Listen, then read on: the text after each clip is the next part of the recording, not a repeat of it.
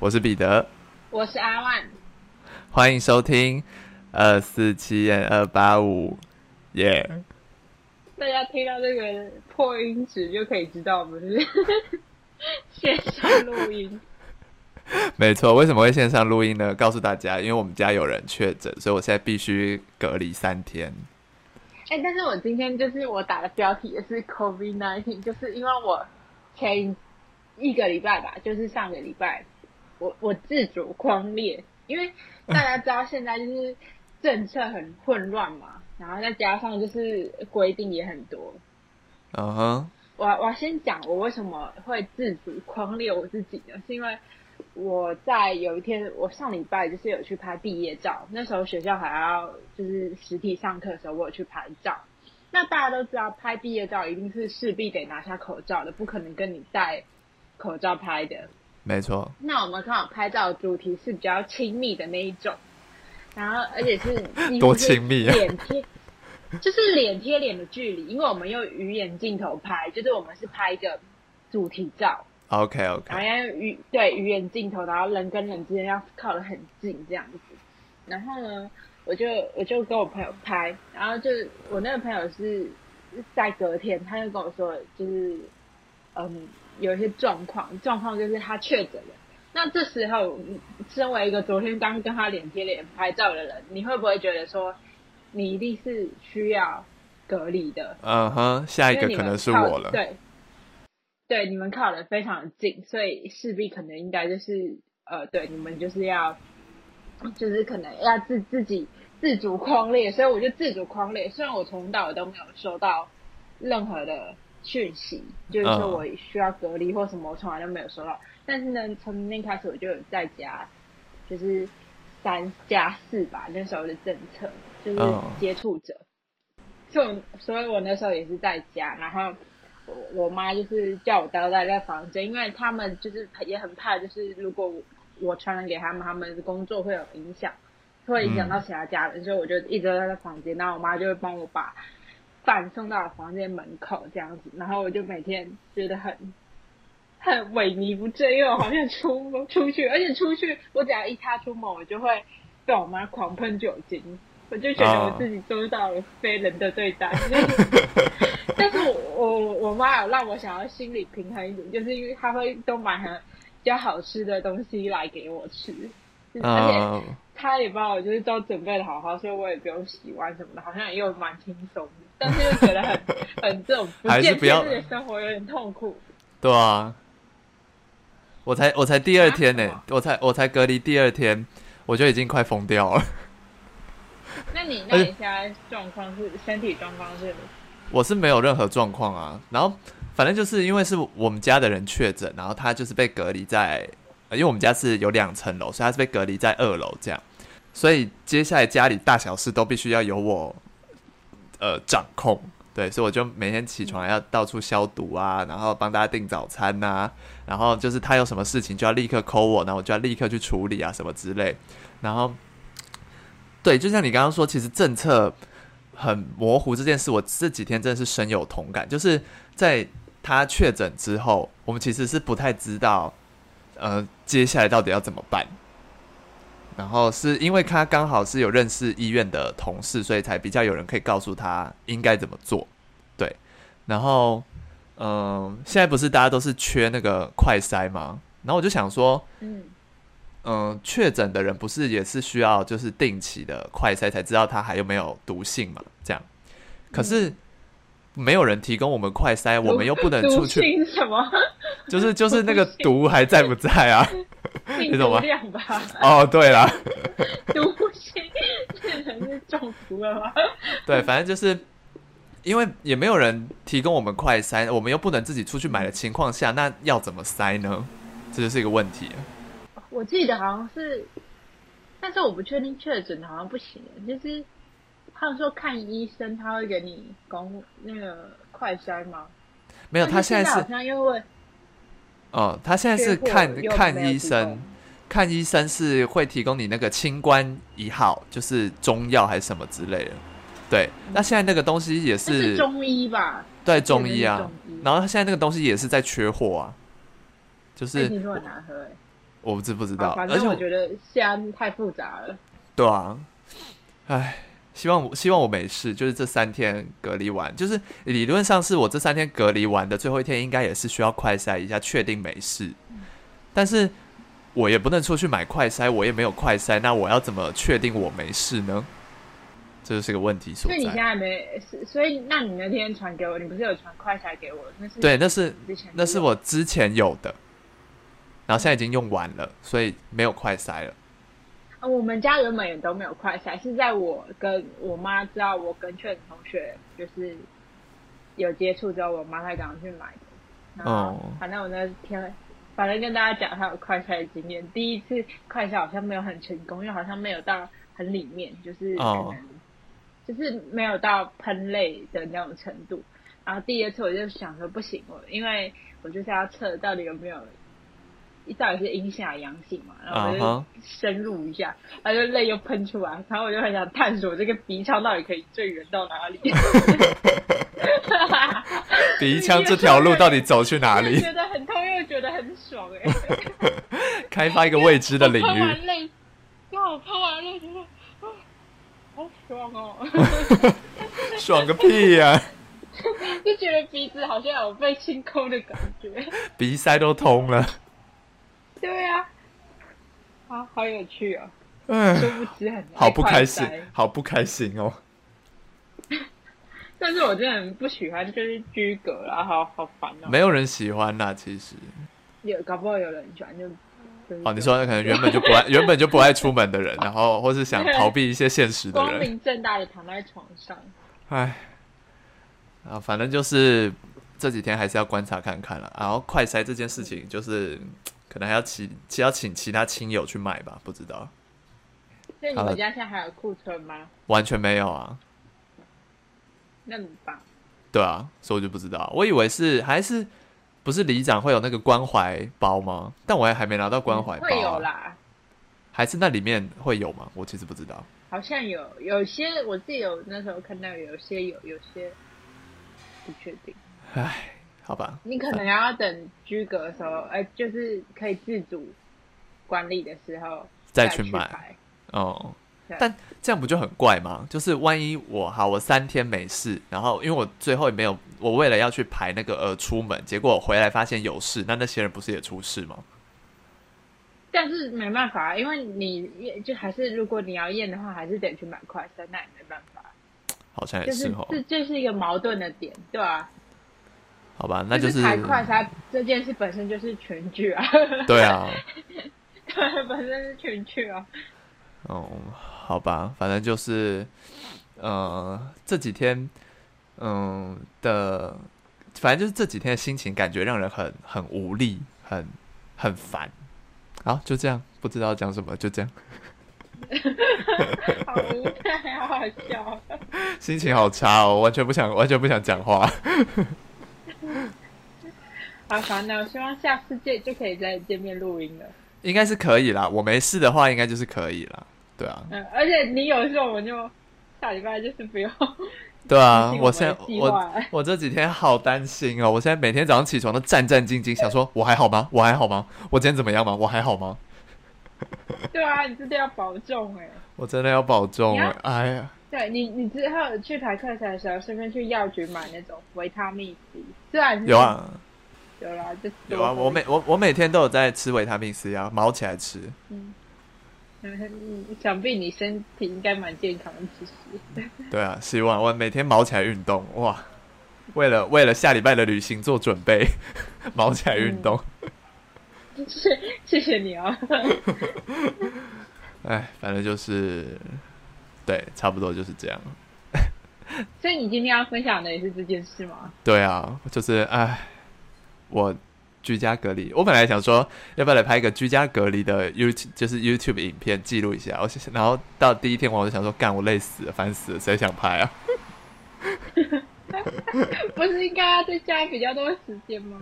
就就是我觉得怎么讲，为你不觉得很多拍那种就是 YouTube 就是隔离的都是确诊的人，那你有没有发现很少有就是其他兄弟姐妹，也不是兄弟姐妹，就是其他亲密接触的人拍这种类型的影片？我后来知道为什么，因为这些人根本忙得要死啊！因为确诊的人他就什么时候不能做，他就只能待在那儿，然后所有事情都是其他人要来做，所以我们这些在做的人根本没有时间拍这个啊。你现在在情绪勒索？没有，我只是 针对这个现象讲出一些我的想法。对，所以我就觉得，OK，我知道为什么没有就是确诊以外的亲密接触者的，为什么他们不会拍影片了？因为他们都在做确诊者没办法做的事情，要就是照顾好他们这样子。对，所以我就想说，对啊，我哪有那个力气拍啊？哎，哎，就这样，反正今天就是一连串的负能量抱怨传递。反正就是还是要祝大家身体健康了。老话一句就是这样。对啊，但是我觉觉得就是现在这个确诊，就是也不要过于担心，因为现在真的很多人就是都有。对啊，就是我觉得可能是因为政策太太多吗？还是说太复杂，或是没一个统一性之类，导致真的确诊的人会有点。不知所措，至少我遇到的状况是这样。应该是我觉得变得，就是它一直在变。就比如说，你今天听到这样，然后明天又不一样。对啊，就是会，就是要静观其变了。对啊，算了，祝大家身体健康了。哪一次不祝大家身体健康？每次都祝大家身体健康。就算真的是生病或怎样，就是赶快好起来就没事了。对对对，反正就是，如果你确诊的话，你就是也不要，如果一也不要就是一个人。就是胡思乱想，可以打电话给朋友抱怨啊，什么之类，或是跟朋友开一个 podcast 节目，然后就可以抱怨了。没有什么是一杯奶茶解决不了，解决不了有的两杯，两杯没错，两杯解决不了就再点一个吃的。为什么就讲那个？因为我现在正在喝奶茶，好喝。对，要跟大家推荐是哪一家吗？还是等他的夜配？早安美之城啊，很好喝。但是今天有一点甜，但是它的味道是好的。我今天早上点假上堡的食物，差评。真的，假上堡奶茶很好喝诶。我可能我喝红茶吧，好就是饮料还行，可是食物我觉得应该是外送的问题，他送来之后都有点烂烂的。对啊，他外送都是这样，而且有时候都会骑车不要，哎也不会啊，就是反正有时候隔的时间比较长，它就会冷掉。对啊，反正就是。办法。唉。等我等我可以出关的那一天，我就要去大吃大喝了。嗯，真的。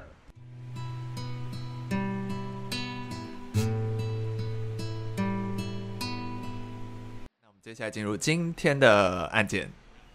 那我今天要讲一个，就是新加坡的案件。哎呦，很少出现。对，对，之前出现的是那个那个小孩被杀害的那个案件嘛。嘿，对，忘记了，太久以前了。因为大家都知道，新加坡的法规跟法律是比较严格的，所以案件会比较少。但是当有案件发生的时候，其实都还蛮可怕的，都还蛮残忍的。那我这个案件呢，也可以说是新加坡史上最残忍的案件，而且我认为就是跟那个四个小孩被谋杀的案件是有，就是都都是都是凶手都非常的残忍。嗯，而且这凶手的手法是毫无人性，但他不是悬案，他是有找到凶手的。OK，那就好，让他得到制裁。对，那时间呢要回到一九八一年的一月二十五号的半夜。那当时有一个住在新加坡坡大巴窑区的男人，他其实正准备回家，大概是凌晨一两点时候。那他在等电梯的时候呢？他就发现旁边有一个咖啡色的背包，那这个背包呢，其实是有一点不不大也不小，它没有像行李箱那么大，但是也没有像我们一般学生的包包那么小，对，就是一个很奇怪的 size 就对了。对，它是一个中型的尺寸吧。那这个包包呢，外观看起来很老旧，然后是皮革的，那但是呢，皮革其实是有些剥落的，就看得出来其实有蛮长的使用痕迹。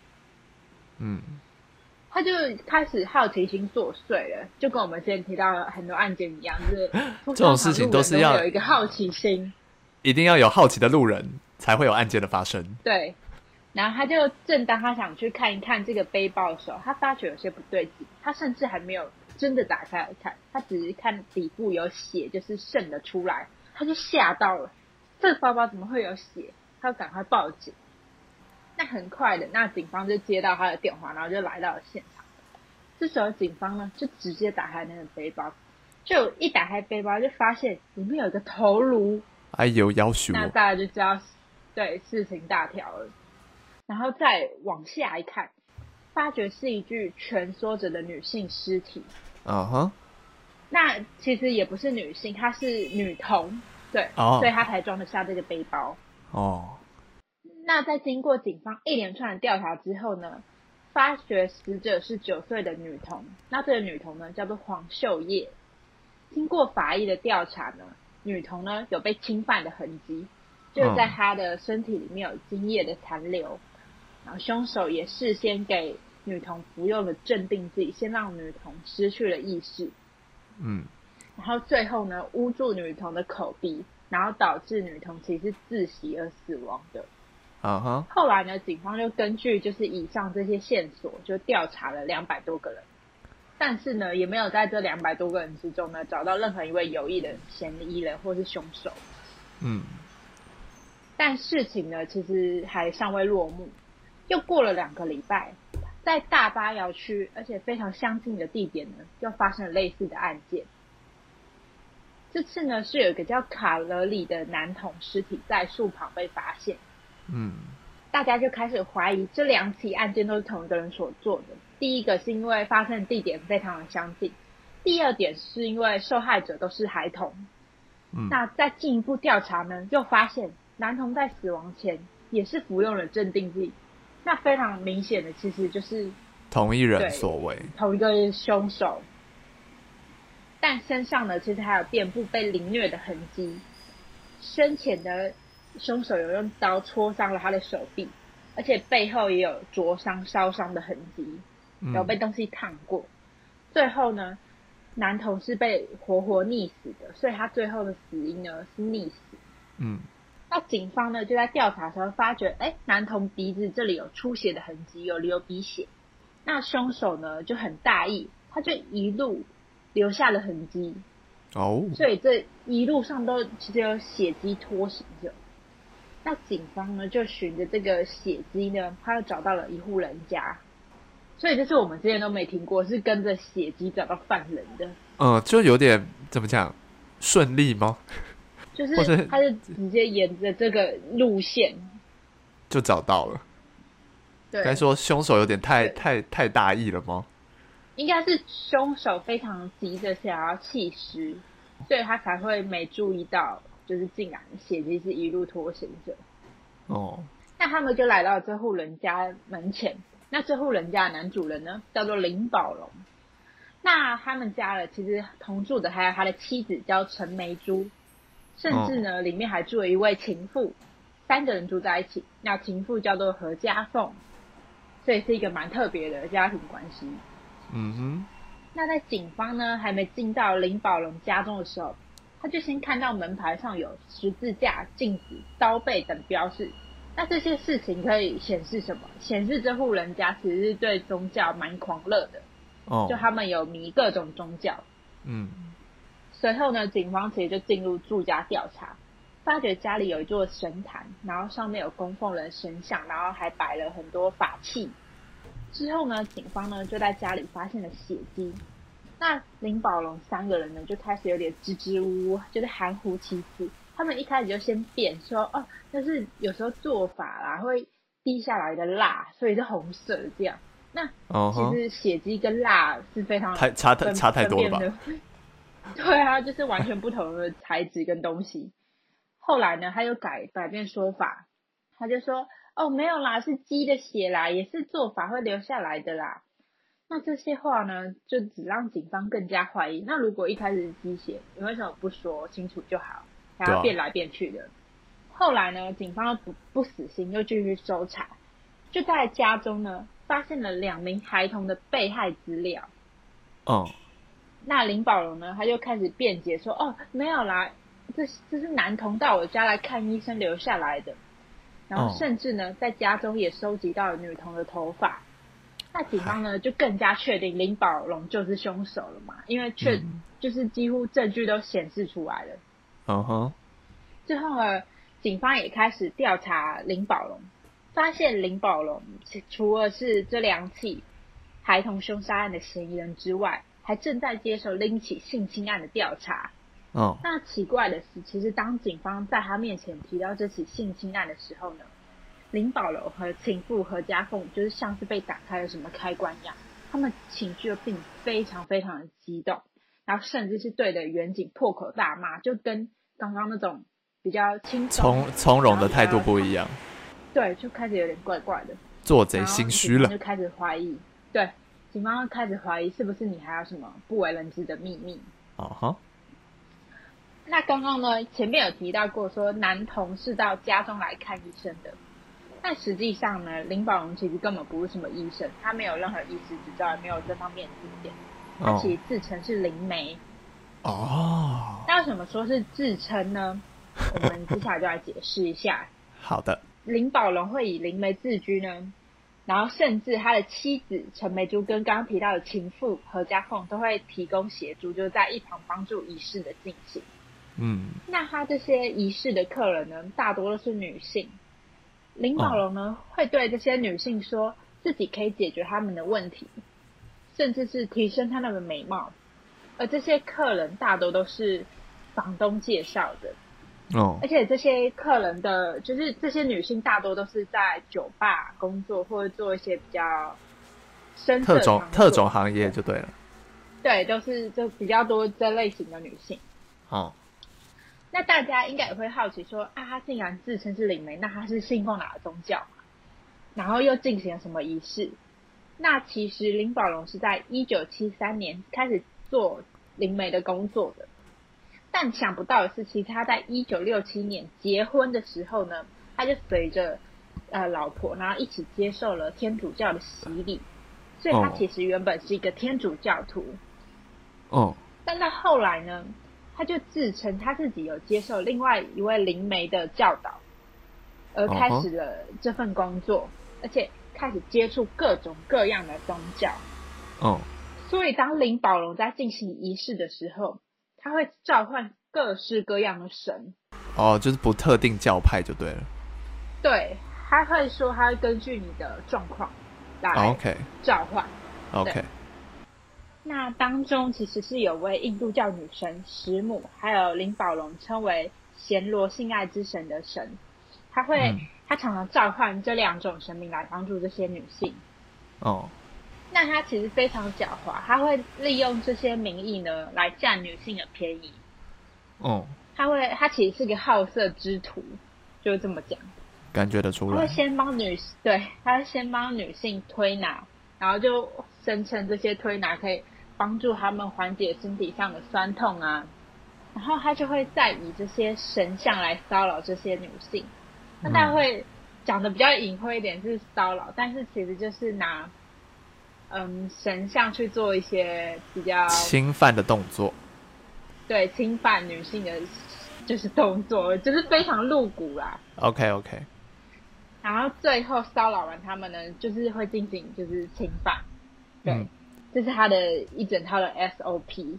嗯，他还时常呢展示他的拿手招数，其实哦他就是一个神棍，对，他会先拿烟，然后把针给熏黑，哦，那他会再把这个已经变黑的针呢，再插入生鸡蛋里面，哦，然后这时候不是会有一个非常小的孔洞吗？是，然后他会再拿粉末把这些小小的孔洞给塞住、哦，封住，就是看起来像是一颗全新的蛋。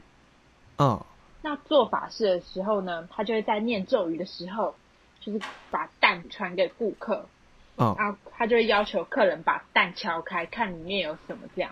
哦，然后他们不知道鸡蛋已经被做法哦已经、已经被动过手脚了嘛，啊他啊们一打开那个蛋，就会发现是黑的针，他们就会觉得自己中邪了。哦，利用这种人性就对对了。对他们就啊想说自己中邪很紧张怎么办？他就会最后就会得逞，所以哦这就是为什么他的客人大部分都会选择相信他。哦，那同时呢，他除了用这种手法之外呢，他会进行电疗法。哦，那这个电疗法有多可怕？来跟大家讲一下。他会林宝龙会将客人的双脚放在水里面，哦，然后就在太阳穴连接电线，哦，然后最后呢，就是让电从这些客人的身上通过。不会出事吗？这其实非常危险，对，这是这其实非常危险，就是你一一弄不小心，这如果你弄一个高电高压一点，你就整个被会被电死哎。哦。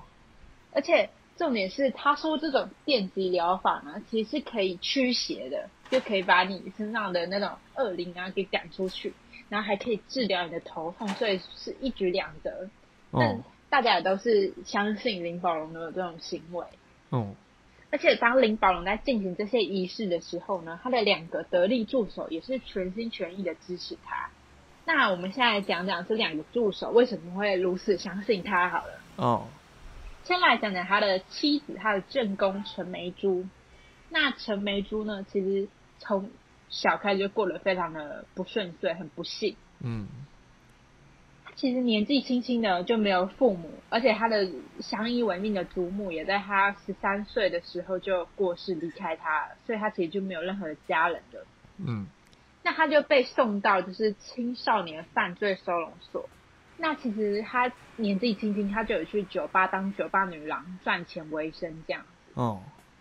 那因缘际会之下呢，他又认识了林梅林宝龙。那对陈梅珠来说，林宝龙其实是他的救赎，还有救世主这样。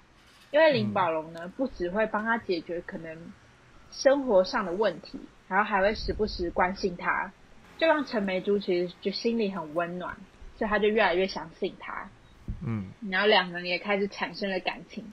那其实两个人在谈恋爱的时候呢，林宝龙已经是有结婚的了，他其实是已婚身份啊，所以他其实还有一个前妻这样。嗯，而且他当时其实还有两个小孩。那最后呢，其实被妻子发觉哦，林宝龙又搞外遇，然后妻子就愤而离开，带着两个孩子这样。嗯，那林宝龙呢，就趁机顺理成章的就跟陈梅珠的再婚了。那当然，陈梅珠之后的人生重心就完全都在林宝龙身上。他对林宝龙是言听，对，是言听计从的。但是更夸张的是，其实林宝龙时常虐待他，嗯，然后常殴打他，然后言语辱骂他，而且还会跟其他女人搞外遇。但是陈梅珠都把都看在眼里，但他依然觉得说没关系，他做这些都是为我好。而且他甚至呢，还很过分的要求陈梅珠要跟其他男人发生关系。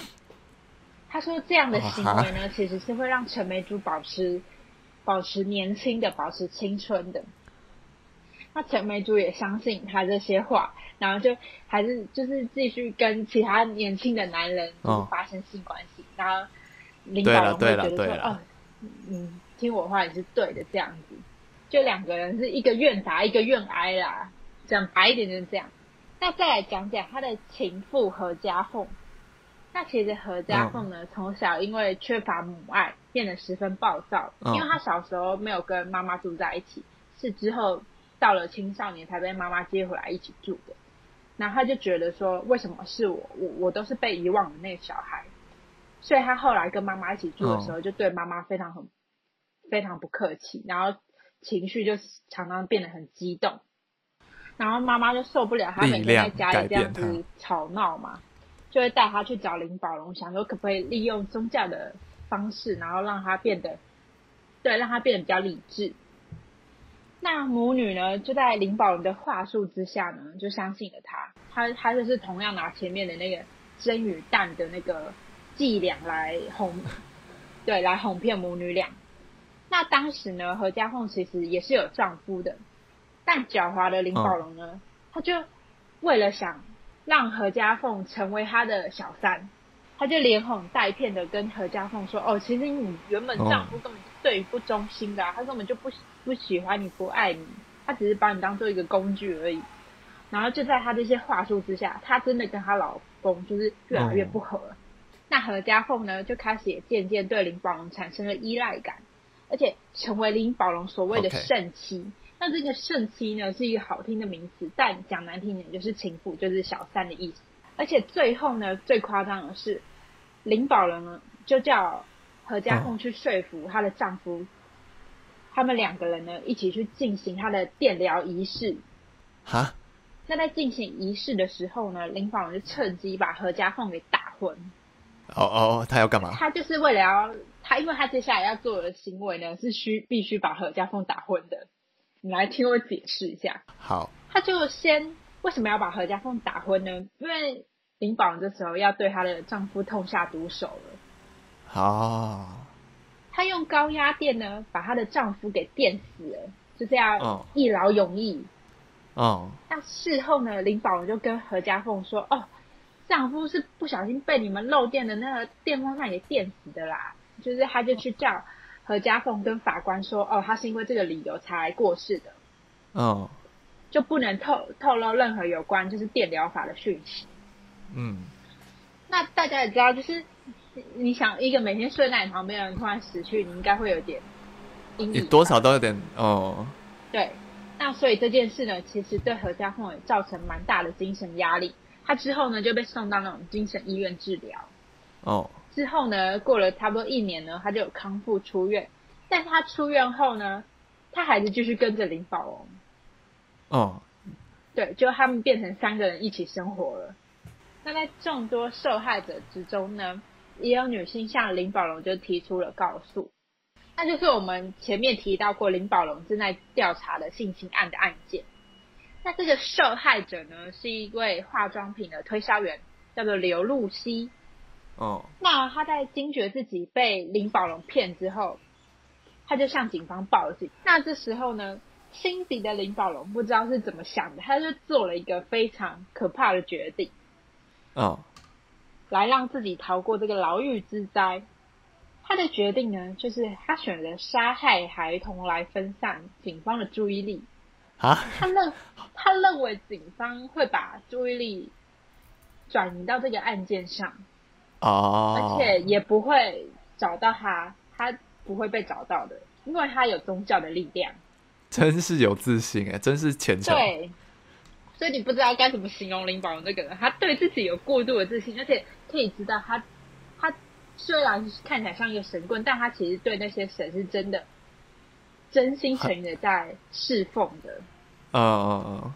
而且呢，他相信如果自己将孩童杀害后献祭给刚刚提到的印度教女神石木，他就可以逃过一劫，因为石木会帮助他。而且他在陈梅珠跟何家凤面前演了一出戏，他就说他自己被石木附身了，所以需要他们协助他来杀杀害孩童。哦，之后呢，他们也真的相信了。那何家凤呢，就在附近的一个教堂发现了女童黄秀叶。他们就把他哄骗到了住处，然后而且还给女童喂食了镇定剂。那在女童昏睡之后呢，林宝人就进行性侵，而且他就在女童窒息之后呢，就是有抽出她的血，把她的血给抽干。哦。那抽干了她的血之后呢，这三个人喝了她的血。有。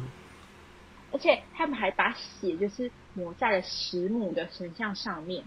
确定石母有开心哎？石母应该不开心哎。他们认为这是一个非常神圣的仪式吗？应该是。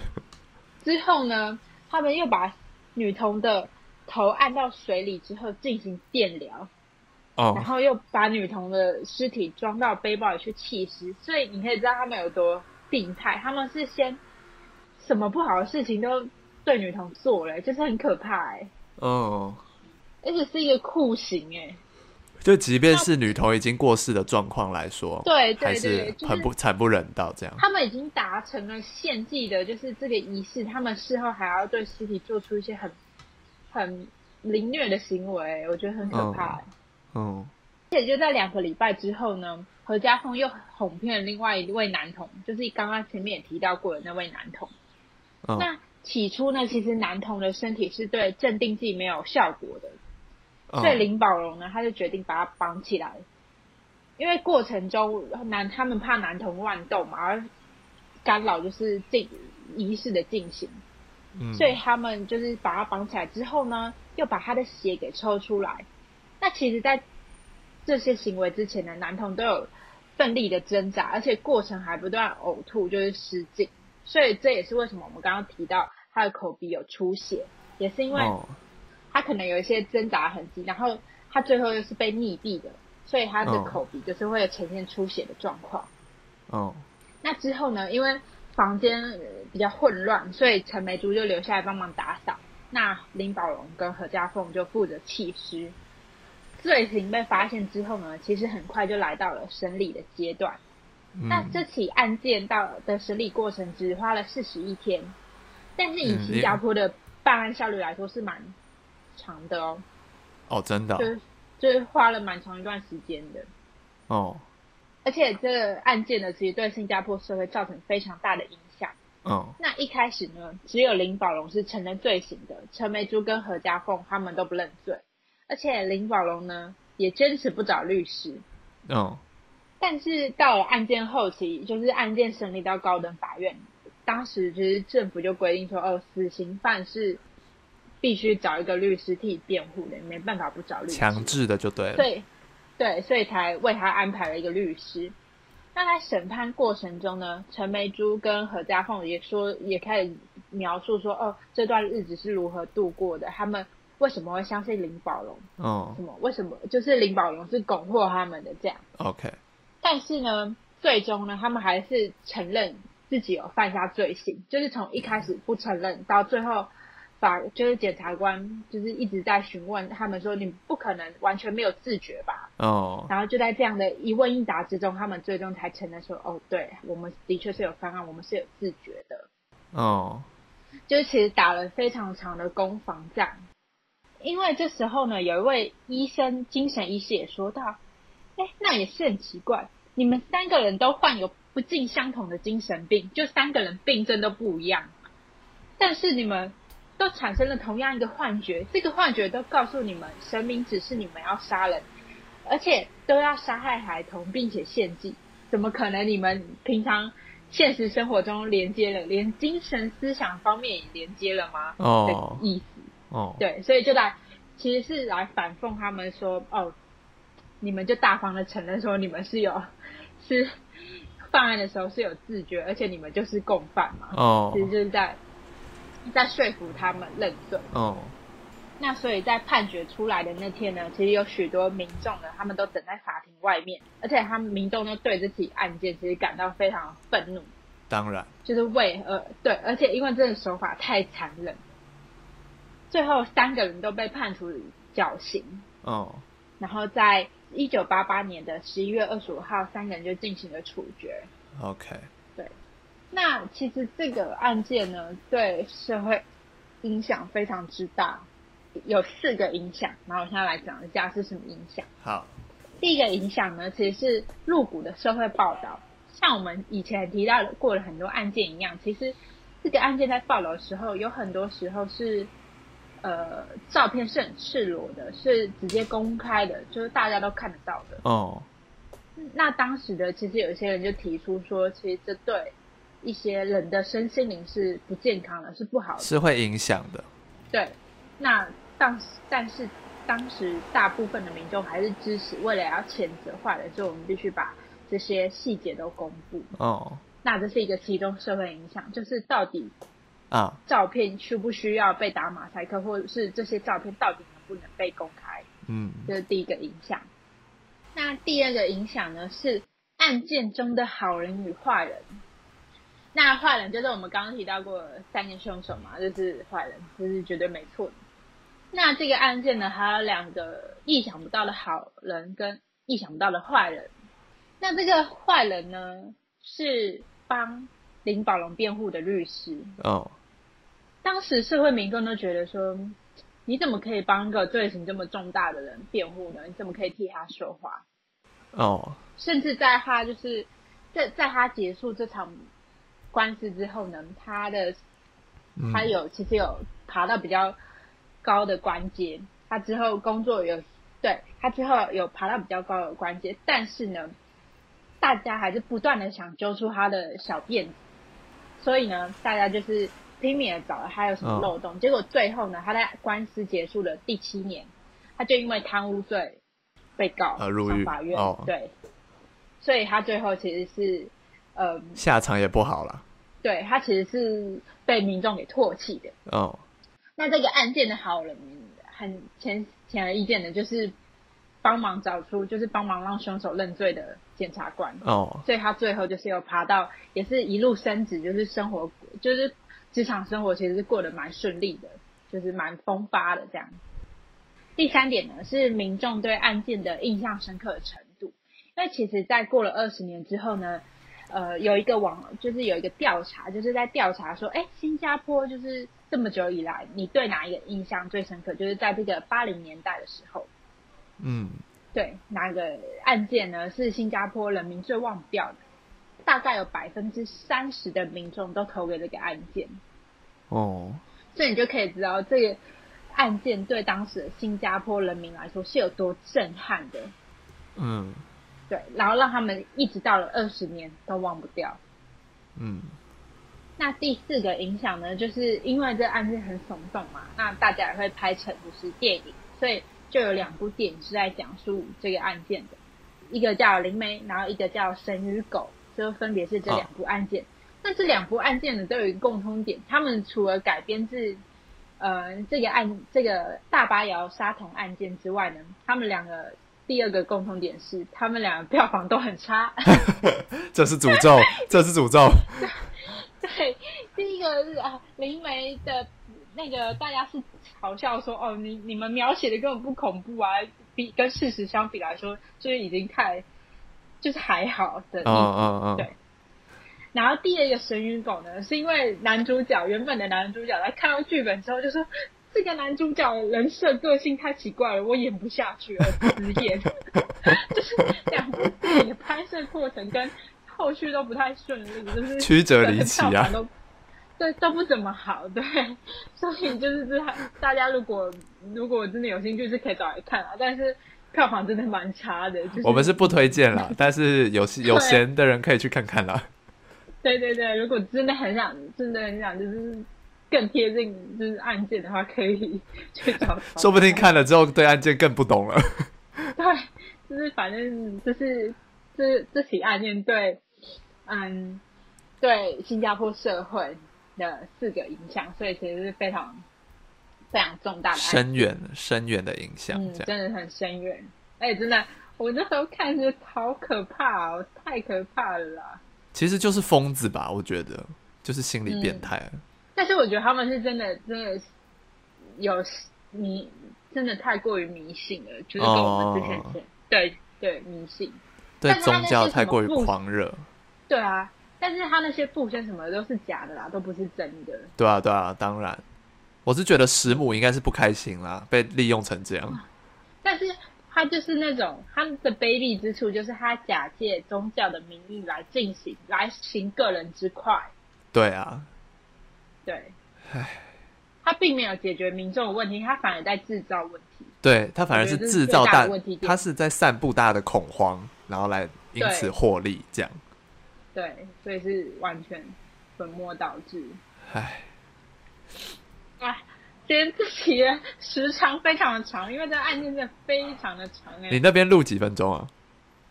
我这边已经快一个小时了、欸。我这边也快一个小时哎、那各位听众有福喽，这也也不知道有没有福哎、因为这集是云云端录音，所以音质会应该不好。然后这集又有一个小时，对，怎么办？因为这个案件真的超级长，它的细节很多。好，没关系，我希望大家将就点听啊，我努力把音质调的平均一点。好的，那我们今天节目就到这边结束了，我们下次见，拜拜。